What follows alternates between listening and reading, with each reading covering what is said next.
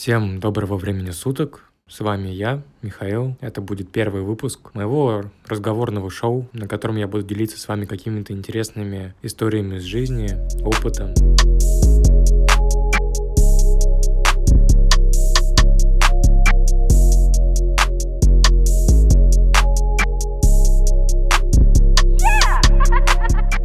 И, наверное, сегодня мне хочется рассказать вам про такую услугу в Москве, как каршеринг.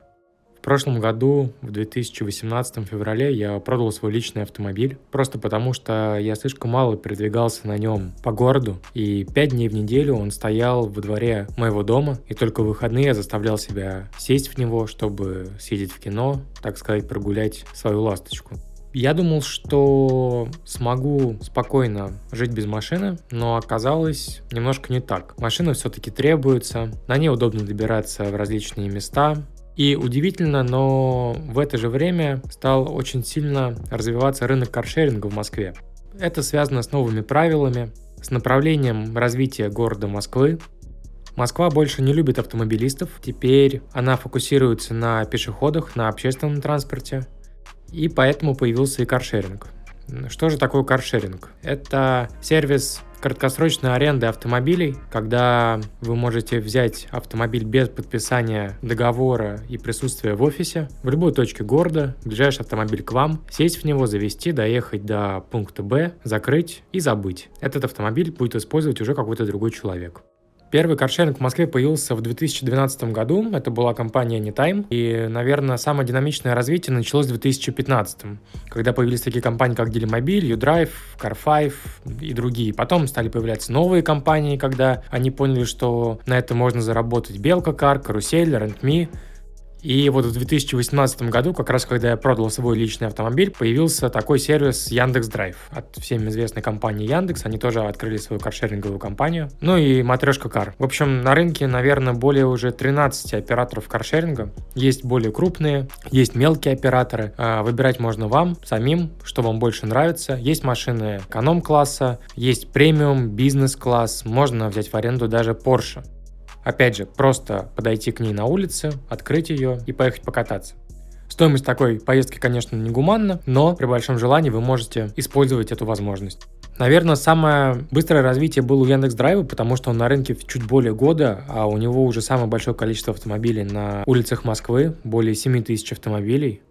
Другие участники рынка, конечно, не могут похвастаться такими цифрами, но, тем не менее, каждый растет, а кто-то уже умирает. Какие-то компании уже закрылись, не смогли справиться с конкуренцией какие-то компании поглотили. Первая компания, которая была на рынке Anytime, а, слилась с компанией Delimobile, тоже московская компания по сдаче в краткосрочную аренду автомобилей. В Москве уже более 17 тысяч автомобилей. Действительно, открывая приложение, на котором можно увидеть автомобили рядом с вами, наверное, в 80% случаев, да даже в 90%, у вас будет машина на расстоянии ходьбы 5 минут, ну максимум 15 минут. И это удобно, потому что вам не надо долго идти искать этот автомобиль. Их действительно очень много, и вы можете выбрать тот автомобиль, который вам больше нравится.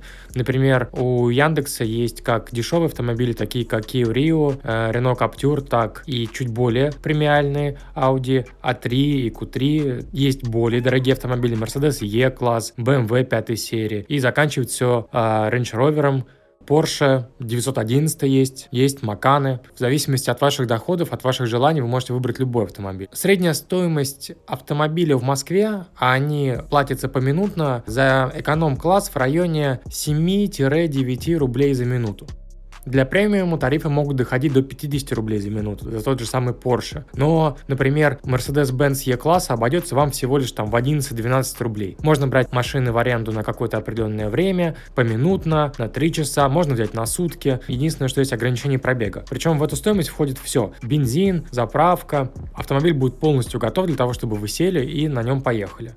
Почему в Москве удобно пользоваться сервисами каршеринга, чем своим автомобилем личным? Наверное, потому что в центре Москвы парковки доходят уже до каких-то заоблачных цен. Один час может стоить 380 рублей. А если вы приезжаете в кино, допустим, на 3 часа, это обойдется вам в 1000 рублей просто припарковаться. В то время как на каршеринге вы можете доехать с окраины города до центра за 250 рублей, оставить автомобиль на общественной парковке. А надо сказать, что для каршеринга все парковки Москвы бесплатные. У них есть специальный договор с городом Москвой. И если для них годовой абонемент на все парковки обходится всего лишь 28 тысяч рублей за один автомобиль, то для обычного водителя это будет стоить в районе 250 тысяч.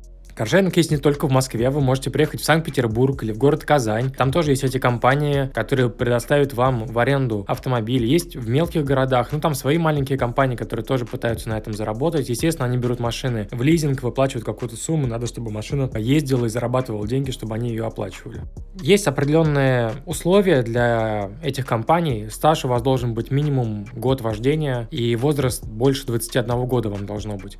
Но это такие минимальные правила для эконом-класса класса, чтобы получить доступ э, к автомобилям, э, там, Jaguar, Mercedes, BMW и так далее, вероятнее всего вам понадобится стаж от 5 лет и 26 лет вам должно быть по паспорту. Тогда вам дадут доступ к этим автомобилям.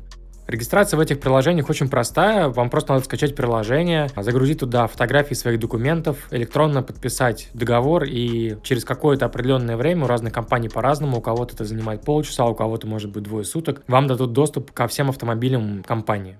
Что важно сделать, прежде чем вы возьмете машину в аренду? Вы должны подойти к ней и посмотреть все недочеты, а, которые у нее есть. Может быть разбитое крыло, а, нету дворника, где-то есть царапина. Надо обязательно сфотографировать все эти недочеты. В приложении обычно есть такая функция и отправить фотографии. Потому что если вы этого не сделали, а следующий пользователь за вами обнаружил то, что с машиной не все в порядке и отправил эти фотографии, то компания может посчитать, что эти повреждения нанесли вы и выставить вам штраф и сумму ремонта ремонта за автомобиль. Когда каршеринг только появлялся, это было достаточно опасно, а, не было тогда никаких страховок. Сейчас все автомобили застрахованы как минимум по ОСАГО, и у компании либо стандартно входит каска в стоимость тарифа, либо вам надо включить дополнительную функцию, такую как каска. Тогда в случае аварии, если вы виноваты, стоимость ремонта автомобиля будет для вас либо 0 рублей, ну, либо там есть какая-то франшиза или процент от стоимости ремонта, который вам надо будет выплатить. В зависимости от договора, договор надо читать с каждой компанией, он у каждой свой. Э, есть такие нюансы, но если вы дотошный пользователь, скажем так, аккуратный, и вы посмотрите весь автомобиль, сколько брал я уже автомобилей в аренду, которые были с битыми дверями, с разбитыми фарами, я все фотографировал, все отправлял, и ко мне никто никогда не звонил, никаких претензий не предъявлял, и никаких денег с меня не запрашивали. Есть там и другие штрафы, допустим, курить в этих автомобилях категорически нельзя. Но это оно и понятно, это общественный транспорт по большому счету. Вам будет приятно, допустим, если вы не курите, а вы сядете в полностью прокуренный автомобиль? Ну, я думаю, нет, поэтому лучше этого не делать. Нельзя давать садиться за руль другим пользователям. Даже не пользователь, а тот, кто с вами едет. Например, если вы взяли машину в аренду, а с вами едет ваш друг, который хочет тоже прокатиться на ней, то ни в коем случае нельзя давать ему садиться за руль, потому что во многих машинах есть камеры, и как только они фиксируют то, что за руль сел человек, который не зарегистрирован в сервисе, вам могут выставить штраф. У матрешки Кар, э, тоже такой оператор в Москве, это штраф 100 тысяч рублей. Ну, стоит оно того или нет, я не знаю. Мне кажется, проще вашему другу самому зарегистрироваться, и все. Также нельзя на ней, естественно, дрифтовать или уезжать в оффроуд, выключать систему стабилизации. В машине есть куча систем, которые отслеживают все ваши действия, и поэтому если они поймут, что вы машину уничтожаете, по большому счету, естественно, вам тоже могут заблокировать доступ и выставить штраф. Нужен ли собственный автомобиль в городе? Ну, на самом деле нужен, потому что все-таки поехать за город на своем автомобиле намного приятнее, чем искать машину в аренду. Я не отказываюсь от своей мысли о том, что я куплю свой личный автомобиль снова и буду им наслаждаться, но если вы хотите поехать в центр, выпить там пиво или еще как-то провести время, и вы знаете, что вы не можете обратно сесть за руль автомобиля, то лучше, конечно, взять каршеринг, уехать туда на автомобиле за рулем, а обратно уже взять такси, либо вернуться на общественном транспорте транспорте, метро э, всегда работает. Так что выбирайте тот способ передвижения в городе, который вам наиболее удобен. Вы можете передвигаться на общественном транспорте, на каршеринге, на своем личном автомобиле, вы можете ходить пешком. Есть сейчас даже шеринг электросамокатов, велосипеды заполнили город. Очень много способов, как вы можете добраться из пункта А в точку Б, удобно и без проблем. Так что спасибо, что слушали этот выпуск. Я надеюсь, у вас приятный вечер, у меня приятный вечер. Может быть, у вас утро, может быть, день. Может быть, вы обедаете или кушаете, тогда приятного вам аппетита. Ну а с вами был я, услышимся в следующем выпуске. Это будут короткие выпуски, буквально на несколько минут.